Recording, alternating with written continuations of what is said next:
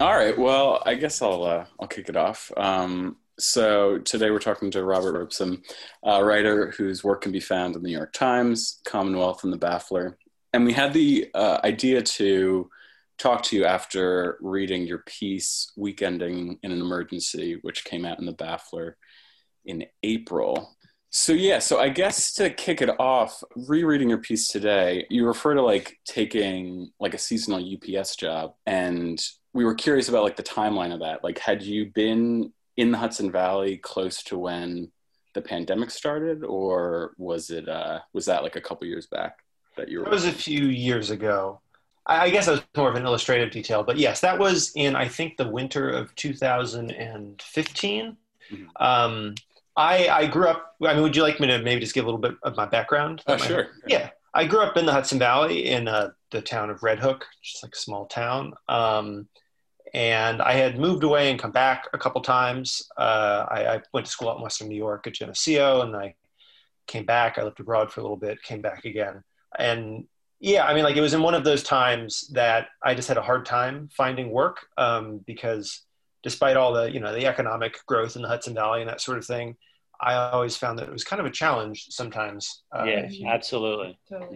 Yeah. If you were not already in, or, you know, or often it would just be, you know, like a lot of the people who live up here don't necessarily, or live up there, don't necessarily work up there, you know, mm-hmm. Which of course is especially now so with so many people working remotely.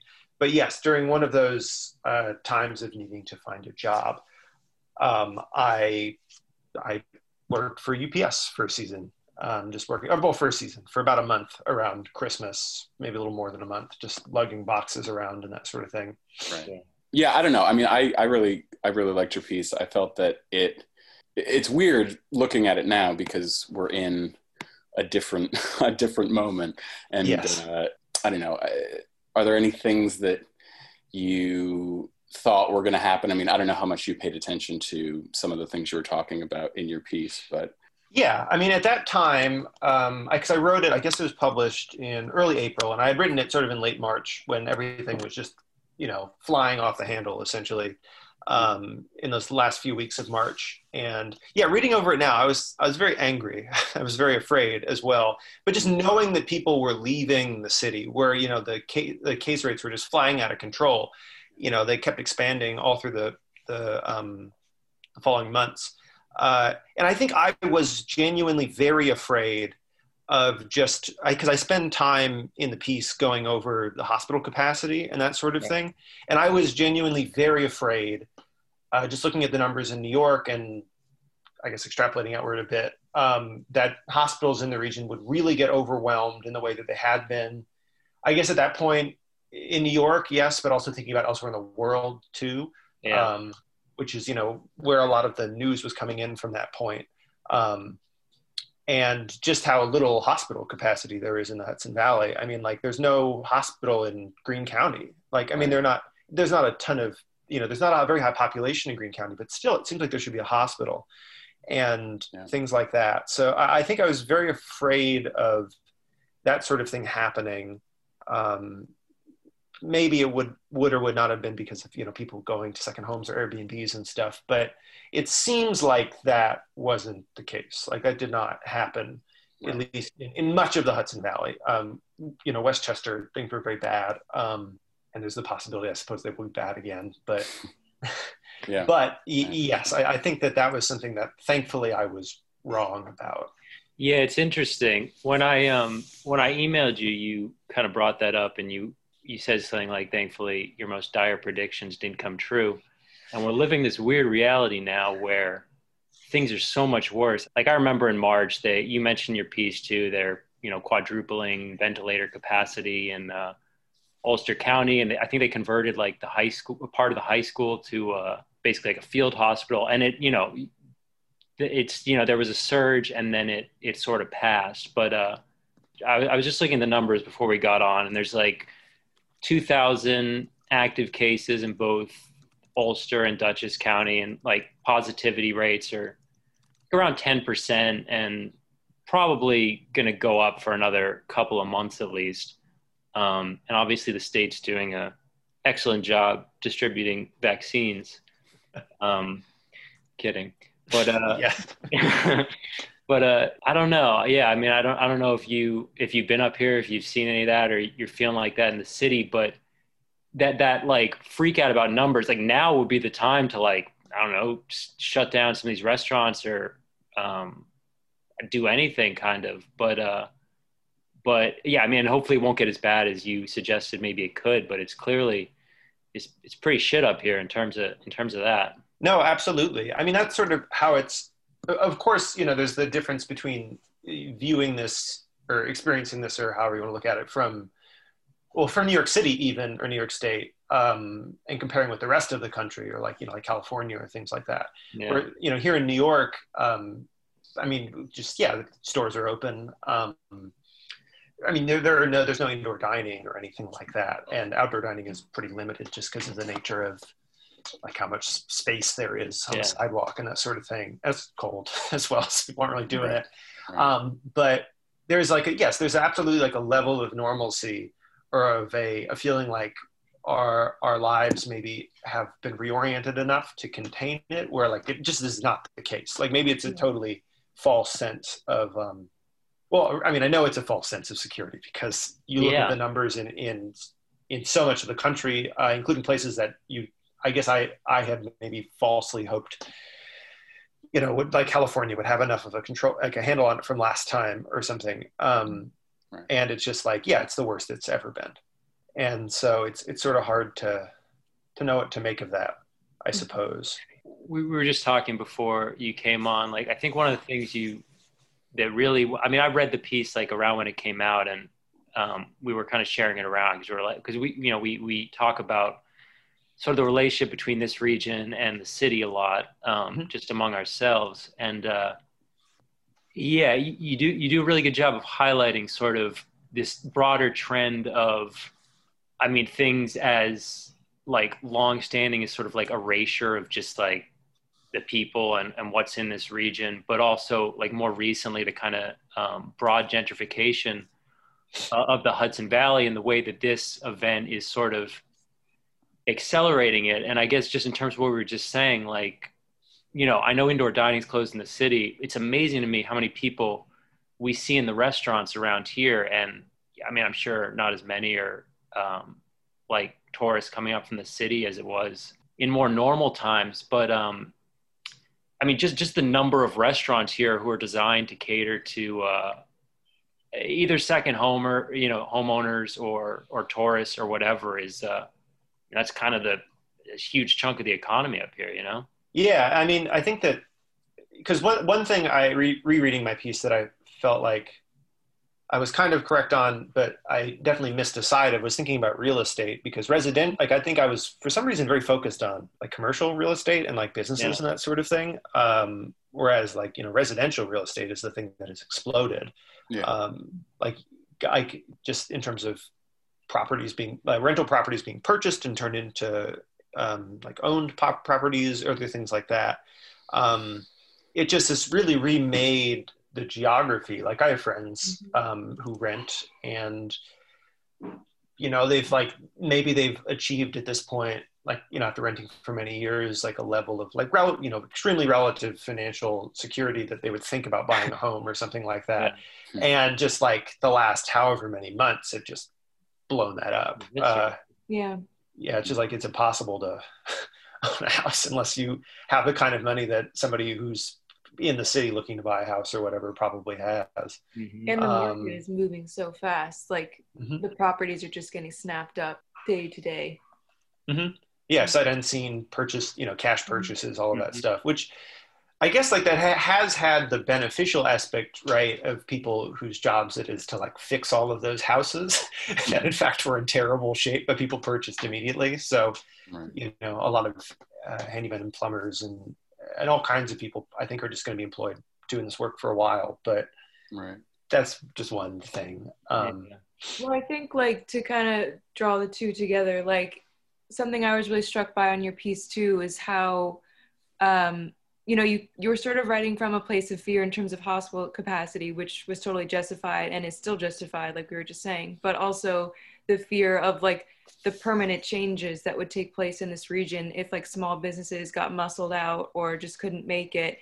And like you talk about how there were already patterns of these communities being shaped by the people who are coming in as second homeowners or as, you know, transplants from the city, like the way that they would sort of bend around those people and start to cater to them, and how that could be potentially a permanent change if there's sort of like a tipping point with the pandemic. And that totally resonated with me because I didn't grow up upstate, but I did grow up north of the city. And I've had that thought on my mind since the pandemic started. Yeah, I mean, I think it's been interesting. I mean, of course, like a certain amount of this is just, you know, change over time, just the way a region develops and that sort of thing. But just thinking about growing up in the region, like this, you know, like a city like Hudson or something like that, which is obviously just an incredibly gentrified city today. But, you know, when I was growing up, when I was 10 or so, it just was not the case. Yeah. And it's been, but yeah, that was, I think, the first one that really became very gentrified. And it was interesting then in, like, you know, the past however many years, 5 or 6 years or something, discovering that happening and elsewhere, even if it was happening before. Like, you know, I think you sent me an article about Newburgh. Oh, yeah. Mm-hmm. And just the idea that Newburgh could ever be gentrified is wild to me. I mean, it can't be in a sense. Like, certain aspects of it can't really be. Right. In some senses, but without like an absolutely disastrous effect on the people who already live there. Well, it's like every 2 weeks there's like a New York Times article about, like, you know, this hidden gem. Like I think I said to you when I sent that Newburgh thing, like there's a new one about some town between the city and Albany, like, you know, it's Poughkeepsie or it's Newburgh. Yeah, every couple of weeks. Also, in your piece, like you were just saying, like there was more of a focus on commercial real estate, although the residential real estate and commercial real estate go hand in hand. Like if more and more people are buying up second homes or just straight up moving, you know, that then gets reflected in the businesses, like where people are spending their money, and if the rents go up and the smaller businesses can't make it work, and et cetera. But also, in a past episode of our podcast, we talked about the effect on the school systems. And like in your piece, I think you use the phrase, like you talk about a lot of the people who are coming up from the city spending aggressively. And I've definitely felt that to be the case. And even school budgets is an example. Like if you move to another place and you want to jack up the school budget because you're used to a certain amount of spending coming from New York City or coming from wherever you were coming from, and that like ripples out into the community and affects people who already live there, which I think is a key point in your piece, that you're not necessarily, you know, throwing shade, so to speak, exclusively on New York City people, but you are highlighting the fact that they might be making decisions either to literally travel from the city up during a pandemic, or, you know, how they spend their money and the kinds of services they expect, and how that, you know, they might not be thinking as much about the people who already live in those communities and need certain things, and et cetera. Mm-hmm. Yeah, I mean, you know, because it's just the kinds of business, well, at least for the most part, the kind of business that you're going to be patronizing if you are visiting a place like for one weekend, however many weeks out of the year, you know, if you maybe like 2 weeks out of the year or something, as opposed to if you live there every day, you know, like it's just, they're just not the same businesses. You don't need the same things. Exactly. And I think like a good, like, and because it's actually interesting, I think that because of the, like the geography and the design of a lot of the like, you know, the region cities are for the most part quite small. So they just have these very long main streets. And I think that, I mean, granted, like this is maybe me creating a too nice image, but you can kind of see like over the years, the way that like, you know, quote unquote, more essential businesses, whether those be like just grocery stores or corner stores or things like that, just will get pushed further and further down these like very long main streets. Yeah. Like, I just remember, I don't even know, this was a few years now, I was in Hudson and I was just walking down Warren Street with somebody, and we stopped in somebody who's an ATM, and just talking to the woman who owned the business, and just, she said like, yeah, like a certain number of years ago, I was just like that much further up Warren Street, and now I'm like this much further down, you know, probably further away from people who would actually be able to use the business, because that's the part of Warren Street that is now full of, you know, restaurants. Well, I mean, like, you know, it's a certain amount of me complaining about like, I can't afford to do this stuff, but like, but still, like there's just a fundamental difference in those sorts of things, which, you know, then makes living in certain parts of the cities, like just more and more of a challenge for the people who actually live there. Yeah. you know, because if you can't walk to, you know, if you don't have, I don't know, if you don't have a car or just like, you don't want to use your car, but you can't walk to the business you need to use. But like there is a new whatever, like, you know, restaurant you can't necessarily afford to eat at or you don't want to eat at, you know, like, yeah, it's just, it just changes the nature of just how you live in the city. Well, Rob, I was wondering about one thing, because it's occurring to me, so you're talking about this divide between the city and the Hudson Valley, and, you know, a lot of this stuff is obviously, you know, has a huge class element. I mean, in many cases, it's sort of the most dominant element, but I wonder if you think much about this sort of like ambient kind of cultural divide that it kind of increasingly seems to exist between urban areas, which are, you know, considered bluer or more democratic, and, you know, the tendency of sort of democratic politics to, you know, be favoring more like socially liberal professionals. I mean, like speaking really broadly, obviously, and this like association of rural areas with conservatism and, how, you know, I don't know if you've thought much about how that plays into this sort of divide that you're kind of getting at in your piece. Yeah, it was something that I had thought a little bit more about, maybe trying to write something about, but I never really got my thoughts in order about it. But to get to your point, like this is actually, there was this whole, like, I feel like a trend of tweet that would go viral over the summer in which people who did not flee the city, but were like, you know, in, you know, July or August or something, were maybe finally getting out and going on vacation up in Hudson Valley and like seeing a lot of Trump signs and being like, oh, this is Trump country. Mm-hmm. And just like immediately just, I mean, not just dismissing it, but even simply in the sense of like, these people obviously must be like the true constituency of this place.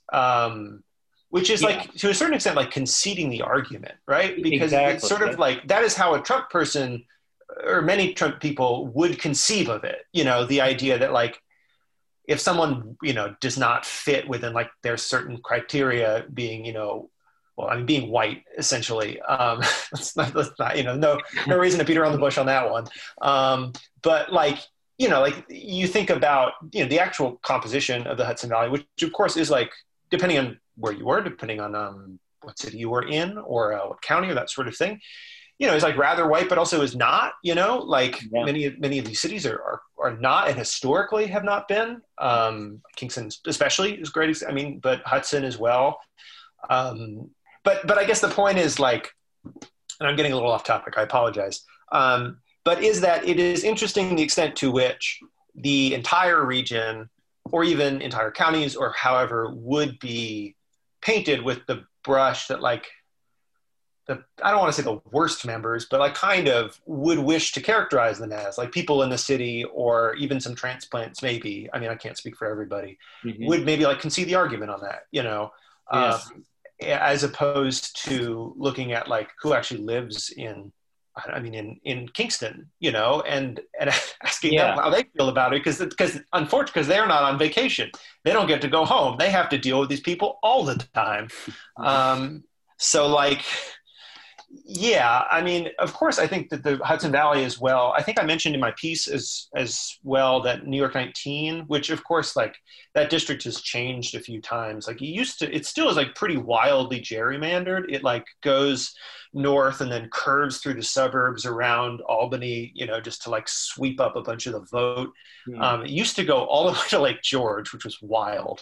But it is like a, I guess you could almost call it like a starter district. Like it is a place that. Yeah, I've heard that since it's interesting. I mean, I think that, you know, it also has the effect of obscuring like where these things need to be interrogated. Like I was saying to Liz and Greg right before we talked, like the woman I was working for back in March, she was saying how she was sort of uncomfortable with all this sort of hostility people were expressing towards people coming up from the city, you know, especially about them spreading the virus. And, you know, I kind of figured I wasn't so personally concerned with people. I figured it was already spreading and that was just going to happen. But I do think there is a decent instinct at the core of that resistance to people sort of fleeing up into your area without having much connection, which in some ways I think is at the heart of your piece.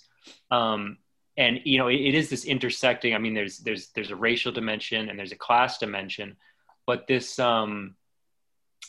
this tendency, like you're kind of saying, to just sort of pigeonhole, okay, this region, yeah, this Trump country or whatever, it allows you to sort of avoid looking at the complexities of what's really happening and kind of the interconnection, you know? Yeah, because, you know, those instincts sometimes have a similar root.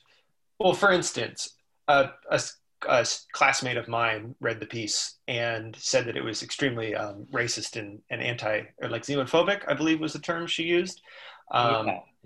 And granted, like, I think that came from her experience having like been an immigrant and gone to Bard College and experienced a lot of racism in my hometown, which is like not surprising to me, mm-hmm. especially, you know, like 20, 25 years ago, maybe. But it does, I think, represent, especially because I think deal with fairly directly the fact that like the people who are most likely to be impacted by the spread of the virus are like, I mean, they're like the, you know, the quote unquote essential workers or Absolutely. Whatever, yeah. who in our region, especially for farming and other things like that, are just like absolutely immigrants, like just like, or, you know, the children of immigrants. Like it's not, I think that's just like inarguable in many ways, like in terms of manual laborers and that sort of thing. But it does, you know, like I can understand like why that perspective collapses those things, because for many, I think for, you know, many people I knew growing up and that you would see around and parents or whatever, like those are twinned instincts. Those are like the instincts come together, by which I mean the like no outsiders thing. Yeah. I mean, maybe this is just like being a little, I don't know, tendentious or whatever, but just feeling like you can tease those things apart sometimes, even if people insist on putting them together. I mean, this is a little bit of a pivot. It still has to do with your piece, Rob, but a really interesting thread I found was your idea, or what you describe as like the myth of the Hudson Valley and the way it's persisted over time, like going back to like the Hudson Valley painters all the way to now, like the way that it's sort of idealized and fetishized as this like empty rural openness where you can, you know, your dreams can all come true, and, you know, whatever fantasies that, you know, the upper class rich people have whatever they want to project onto it, they can. And I thought that really resonated with me, because you can see how things shift around you and how that like fantasy gets played out.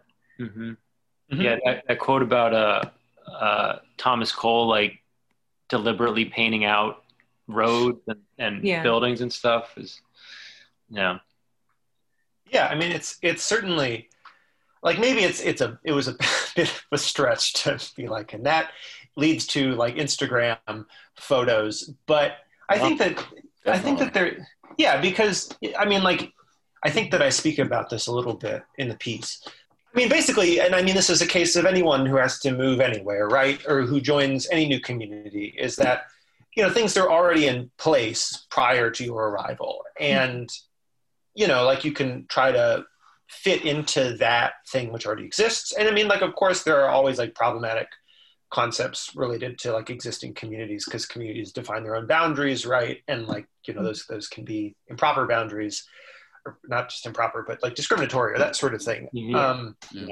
So, you know, you don't want to take these things at their word. It's like, it was better before X arrived. Though, of course, the history of the Hudson Valley is such that, like, it's not like a new thing for, like, you know, whatever we're speaking about in the moment, whether we're thinking about racial others or whatever, like, have not recently arrived. You know, it's like, is there not new things? But with regards to that, you know, like, I think about, maybe it was thinking about how the region has changed a bit in the past, like 20 or 30 years, 30, 40, maybe more, like, in the sense of people who move up to Hudson Valley now. You know, there are many people who maybe, you know, like the job that they work is remote, or, you know, there are a lot of commuters to the city, or there are people whose, you know, like the businesses they're working for or that they're starting or whatever cater to people from the city, sort of like I was saying before, as opposed to, you know, the idea of thinking about the community that already exists and what does it need, sort of, you know, like And I don't want to be like, and my parents were the good ones, because that would be ridiculous. But like, you know, my parents moved up from, I was thinking about just my parents. My parents both grew up in New York City. My mom grew up in the Bronx. My dad grew up in Queens. And if they got married, they moved up. But like, you know, my mom worked at the hospital. My dad worked for the Dutchess County Department of Mental Hygiene. And again, I don't want to be like, and they did it the right way.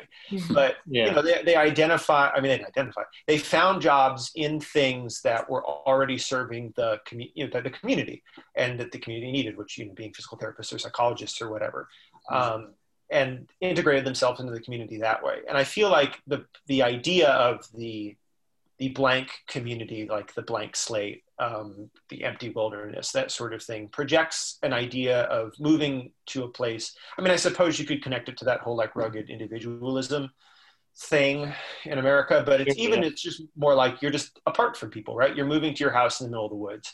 You know, your kids are going to do whatever, but you're not really thinking about who's already there. Like, what school district are you in? What needs do they have? All of these things, which, I don't know. I mean, maybe that's just a flaw of how, like, maybe, I don't want to say Americans as a whole, but maybe a certain kind of class position, that sort of thing, thinks about their place in the world as like, me first. Mm-hmm. Yeah, you know? Totally. It also kind of has this effect of like infantilizing like the locals. Like when Liz and I were reading this piece in the New York Times about the school districts up here and in like all around the Northeast on it, because there was some line about like, you know, like they're bringing in like diversity and culture to these, you know, to these poor locals who've never been to a museum or, you know, seen a non-white person. And it's like, like they're doing a service just by spending their money in that community. Totally. It's just, it's the way the sort of like good ideals of like cosmopolitanism and like diversity and, you know, interconnection have been entangled with class and this ability to just drop $1 million in cash on some house up in the Catskills and move your family up there. I mean, it's that nexus that, you know, I think the real issue is. Yeah. Yeah. I mean, these sorts of pieces get written every so often, whether it's about the school districts or it's, I mean, like, you know, the New York Times real estate section publishes these things all the time. They publish them even more now because of the pandemic. So many people have left. Like, it's just so much more material. But, you know, like as a person with like, you know, probably just like some resentments, and then like my friends have more resentment. Like, you just get sent this stuff all the time. Like, look at these morons. Look what they wrote. You know, it's one of those things where like sometimes those articles, it's very hard to tell whether. I don't know. Like sometimes it really feels like the writers are just like paying out rope and just like allowing the subjects to hang themselves essentially, like without knowing it. Or if they're just like the tone is such that everything just seems like a ridiculous satire, but it's not. To be honest, I just think most of these are just so vain and reflective. A lot of this writing, I mean, I think it has the function of like trying to assuage these people's guilt a little bit, you know, like it's okay that you do this. And I mean, you know, not to lump everybody into one group, but like there's just such a intense divide, and this approach towards it seems to often just further it. Yeah. And I mean, like there's absolutely just like, and I mean, this is very, I still have no data for this, but yeah, I mean, there's just a lot of condescension, certainly. There's, you know, which is, I mean, and then there's a lot of resentment. So like those two things just bump off each other in the same way that like the way that people that I grew up with and like Bard students would interact, you know, it just was like, kind of like everybody was wrong. And not that I was right, certainly, but it just, you know, I don't know. I mean, I'm trying to think. I was trying to find it because there was one article that like particularly infuriated so many people I knew, which was of business, like new business owners in like Ulster County, basically, like people who had moved up to Ulster County to start their own businesses. But it just was like, some of the stuff these people said was just remarkable. Like it truly was, you know, they would quote someone who moved up to, you know, like to a community, like just an existing community of people who already live there. And these are have just moved up and bought a house and were like immediately like going to meetings, like being like, all this stuff needs to change in this town. Yeah. And we're like shocked that people were pushing back on it, you know? And it's just like, why would you assume that like everything would change just because you arrived, you know, as opposed to like, okay, I mean, certainly like your voice should be part of it. You live there now too, but like just remarkable. Like, I just don't understand that mindset basically. Yeah. Yeah, that's something we talk about a lot. And I feel very similarly. And again, it's not to lump everyone in together. And I definitely think your piece that you wrote in April does a good job of not just, of like highlighting that nuance, that it's not just like a no outsiders thing. It's that like, if you are coming in, like, you know, think about how you fit in and what you might be bringing for better or for worse, you know, and how you might be changing things for better or for worse. And that's like, it's a totally different mindset to kind of like be looking outside of yourself. Yeah. And I mean, like you can spend a lot of time thinking or talking about people and how they act and that sort of thing, like quote unquote, you know, like being condescending or whatever. And like that only matters so much, I guess. I mean, it just, it's more how it manifests in terms of, I mean, it's like literally in terms of real estate, like how much of the real estate is being taken up, you know, by people with, buy second homes, you know, and in that sense of like that's a real impact on the lives of people who live in an area. And that becomes beyond, or like that extent, that makes the issue not like really who it is or how they're acting. It just, you know, well, I guess it just becomes more about, capitalism, you know. I guess one other thing I wanted to add too is it's really interesting in the Northeast where, you know, it's not like rural, like Appalachia, for instance, but it's this particular kind of, you know, areas around here that haven't really been like industrial in, you know, half a century or in some places considerably longer. And, you know, I feel like particularly in the Northeast, it's either kind of places just sort of let go and they're just, you know, old mill towns, deindustrialized or whatever, or they're revitalized for the sake of tourism, basically, or second home ownership, which is essentially a kind of tourism.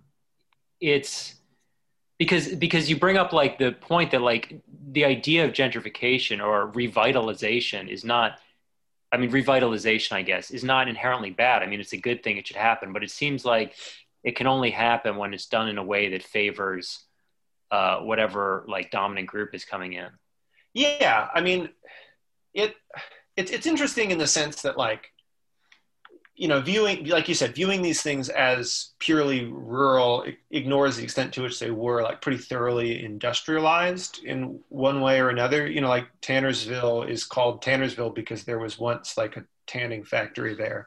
It was not a huge operation, but yeah, I mean, it was in a certain sense like more industrialized than it is now, you know? You know, the Catskills were just cleared of timber. The whole area was very massively exploited for quite a long time in a way that it is not anymore to that extent. But yeah, I mean, cause I think a city like Newburgh is probably a good example of, yeah, you know, like once a fairly prosperous city, a city with a fair amount of industry, you know, with like a fairly robust downtown that just like for a variety of reasons, which granted I don't know enough about to be fair. Like, I mean, and just urban, like neglect, absolutely being a part of that, you know, the people who, well, I mean, the people who run the state, but also, you know, perhaps people who run the city too, just like ignoring the concerns of its residents and that sort of thing. And, you know, its residents are because of the nature of how race works in America, like some people are going to be listened to more than others, essentially. And the people who are moving in are the people who are going to be listened to. And, you know, if they're the ones that can say like, we're going to bring this money and we're going to develop this downtown, I guess if there is not an alternative plan or there are not people in power or in government or things like that who have alternatives for revitalization, then like, what else are you going to do about it? Right. Because because you're not going to, you know, because people, I don't know. I mean, I kind of stumble off. Where's the money going to come from? They get kind of cornered into it in a way. Yeah. You know? Yeah. Which is why you can't make like a good old days argument about a lot of the Hudson Valley. Though, of course, as you know, like IBM had such a big presence 30 years ago, 40 years ago. So, you know, like the region was different than it is now, you know, where like tourism is a more recent thing as like such a big driver.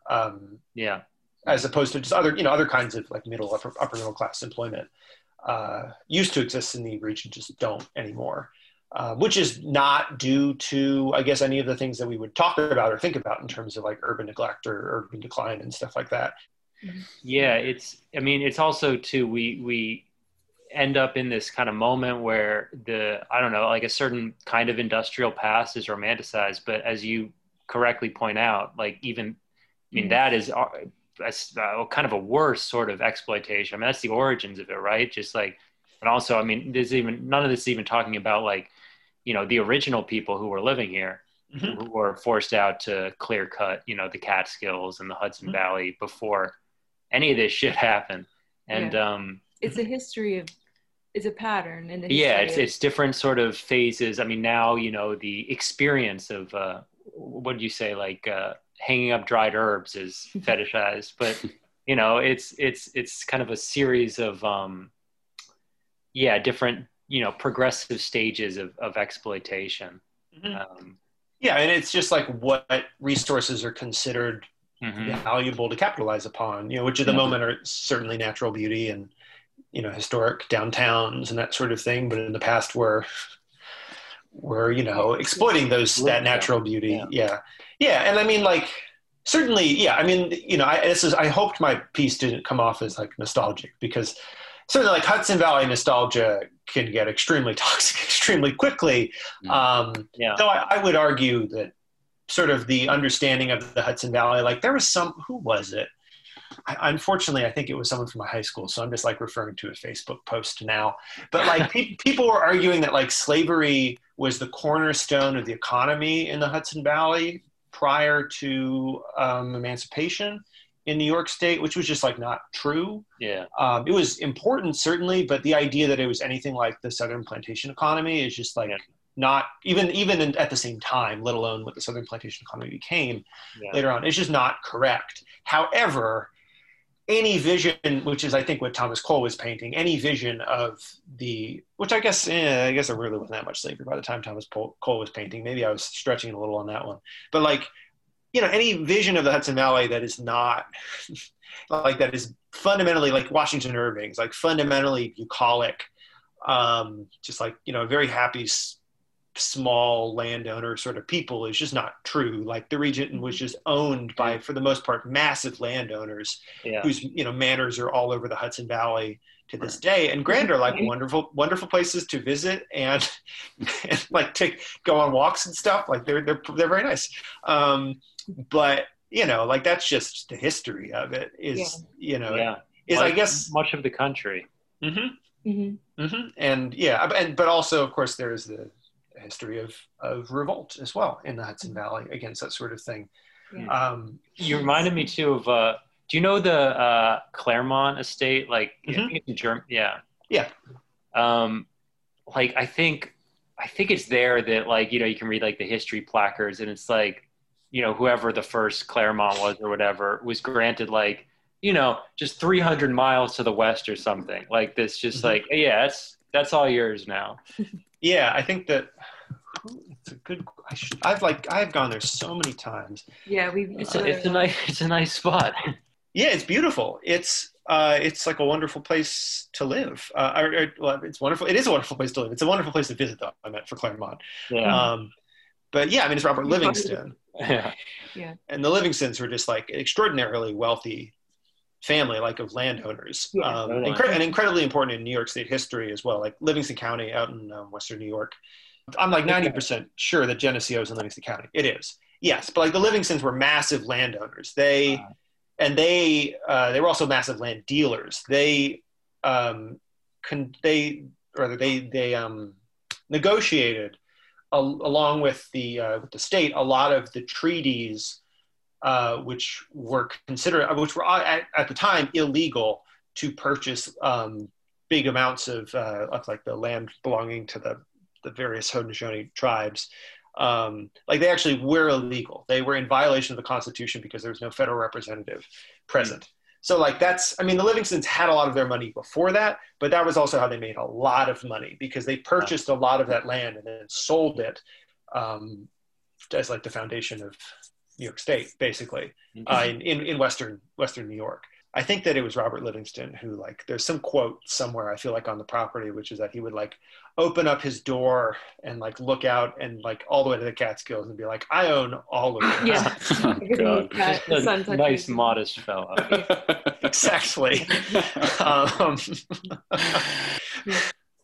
Also, like, without veering too much into pessimism, I think, like, it is worth pointing out the pattern, because circling back to our example with Newburgh, like in that article, you know, they kind of get put there, you know, like the city of Newburgh is kind of in a bind then, because they can take the money from the transplants and try to, you know, revitalize their city, and, you know, take that with the good and the bad, or things kind of stay the same. And it ends up being like kind of, you know, you're kind of painting yourself into a corner there, because, you know, we know what happens with gentrification. We've seen it happen over and over again. We're talking about examples that stretch back and back through history.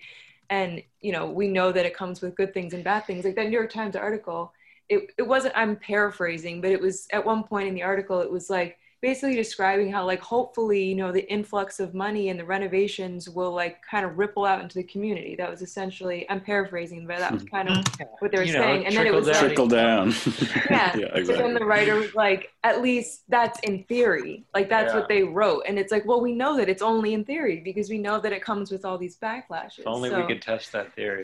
And it's one of those interesting things, which I guess is not unlike how gentrification plays out in a lot of New York City, or in other, like, major cities, you know, other major cities in the United States, or the areas around those major cities, is that, like, gentrification is often carried out by people who know what gentrification is and feel very uncomfortable about it, but do it anyway. Yeah, exactly. Yeah. For sure. And I mean, like, theoretically, that would mean that you would stop. But, like, I remember that I like, I'd worked as a local journalist in a variety of capacities in the past, which I think it was actually after I got, like, I had a contract doing stuff for Hudson Valley magazine that got, because their, like, budget was annihilated because it was all advertising. And after the start of the pandemic, it just, like, all went away. But I was a freelancer of contract there. And I think it was after that I was like, fuck it, I'm gonna write this piece, which is, like, all of my resentment coming out about this stuff. But, like, I mean, when I was working there and other places as well, like, you pretty much had to write positive coverage of what you were doing. I mean, not necessarily, you know, like, they had court reporters and whatever, like, not Hudson Valley magazine, they didn't have a court reporter there. But, you know, like, you would be covering things because they were new. And in order for them to be new, like, pretty much all the new development in the area is due to people from the city. Not entirely, that is not entirely the case, but a lot of it is the case. That's where the money is coming from. And you would have to write, like, fairly, like, not, I mean, it didn't have to be, like, glowing, but it was still, like, neutral to positive. And if it's neutral, it's positive, essentially, because you're providing them with coverage. And I remember, like, in Newburgh, I interviewed the people who, like, it's a design firm who they're renovating Atlas Industries, which was, or, like, they are Atlas Industries, but they were renovating this, like, big old brick factory in downtown Newburgh. I'm trying to remember when I interviewed them. Yeah. It was like 2018, 2019, probably 2019. Something like that.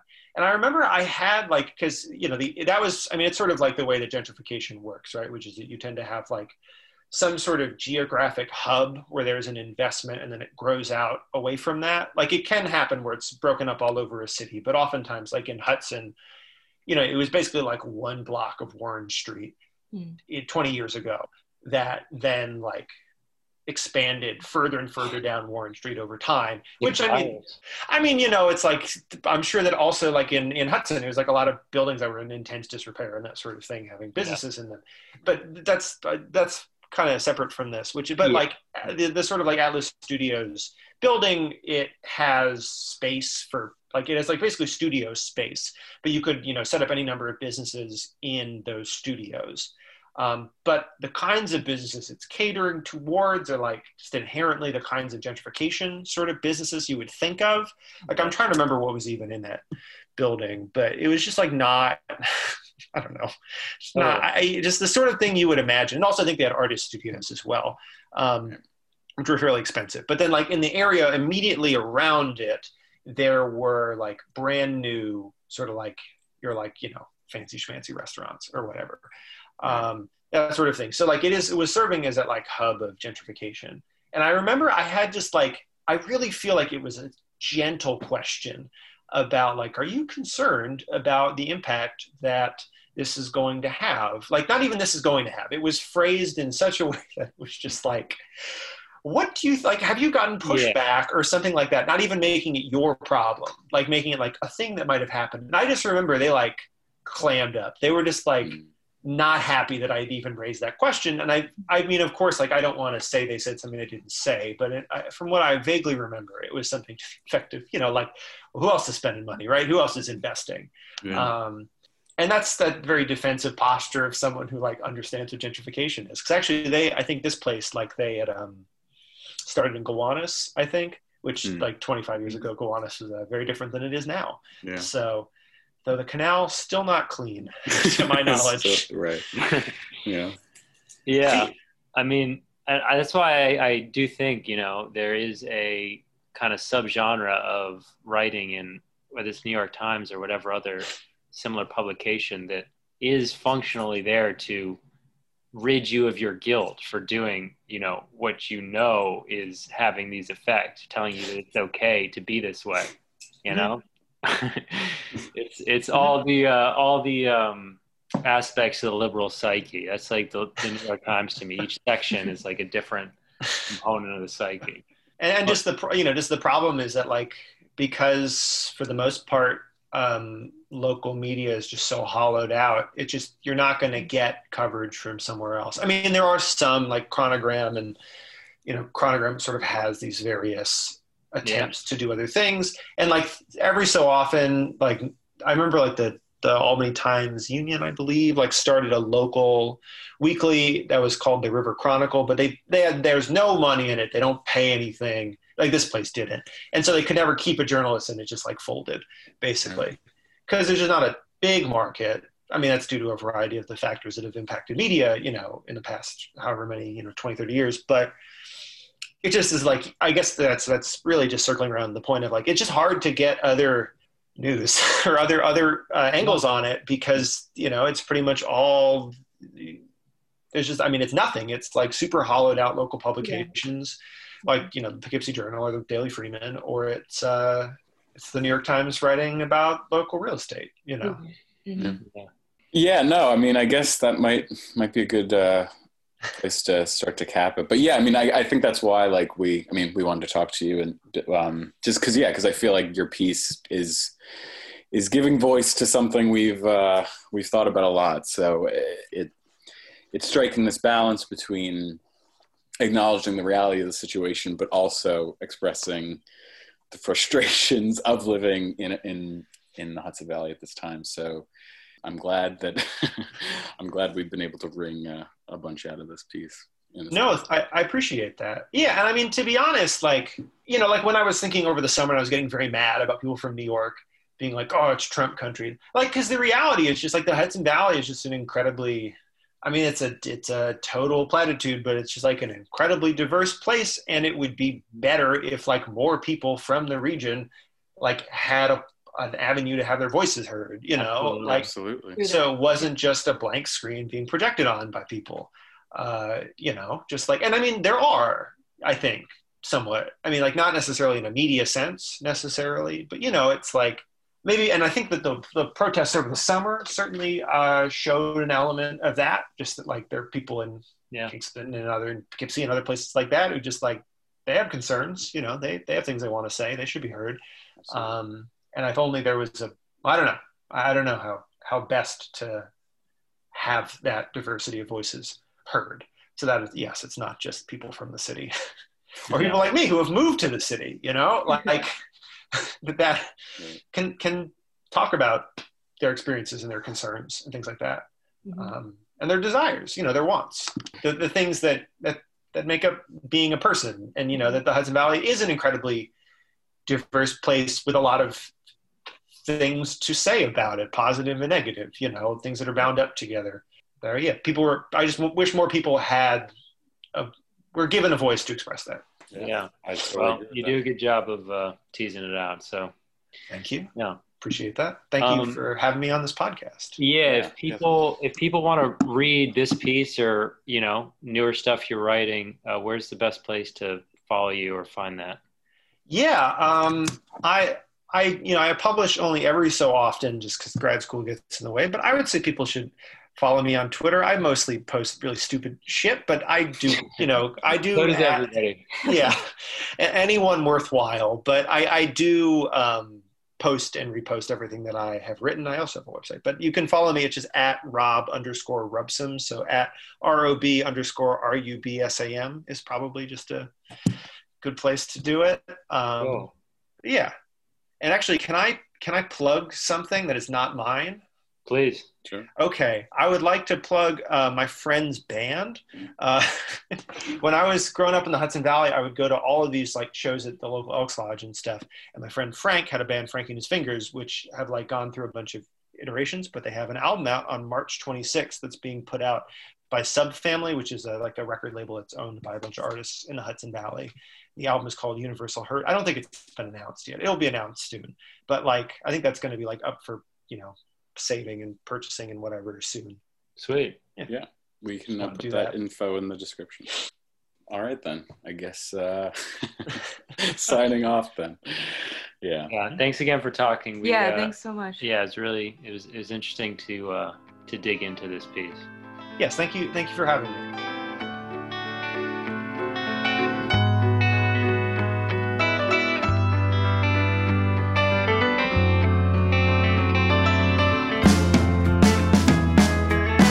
Something's happening, don't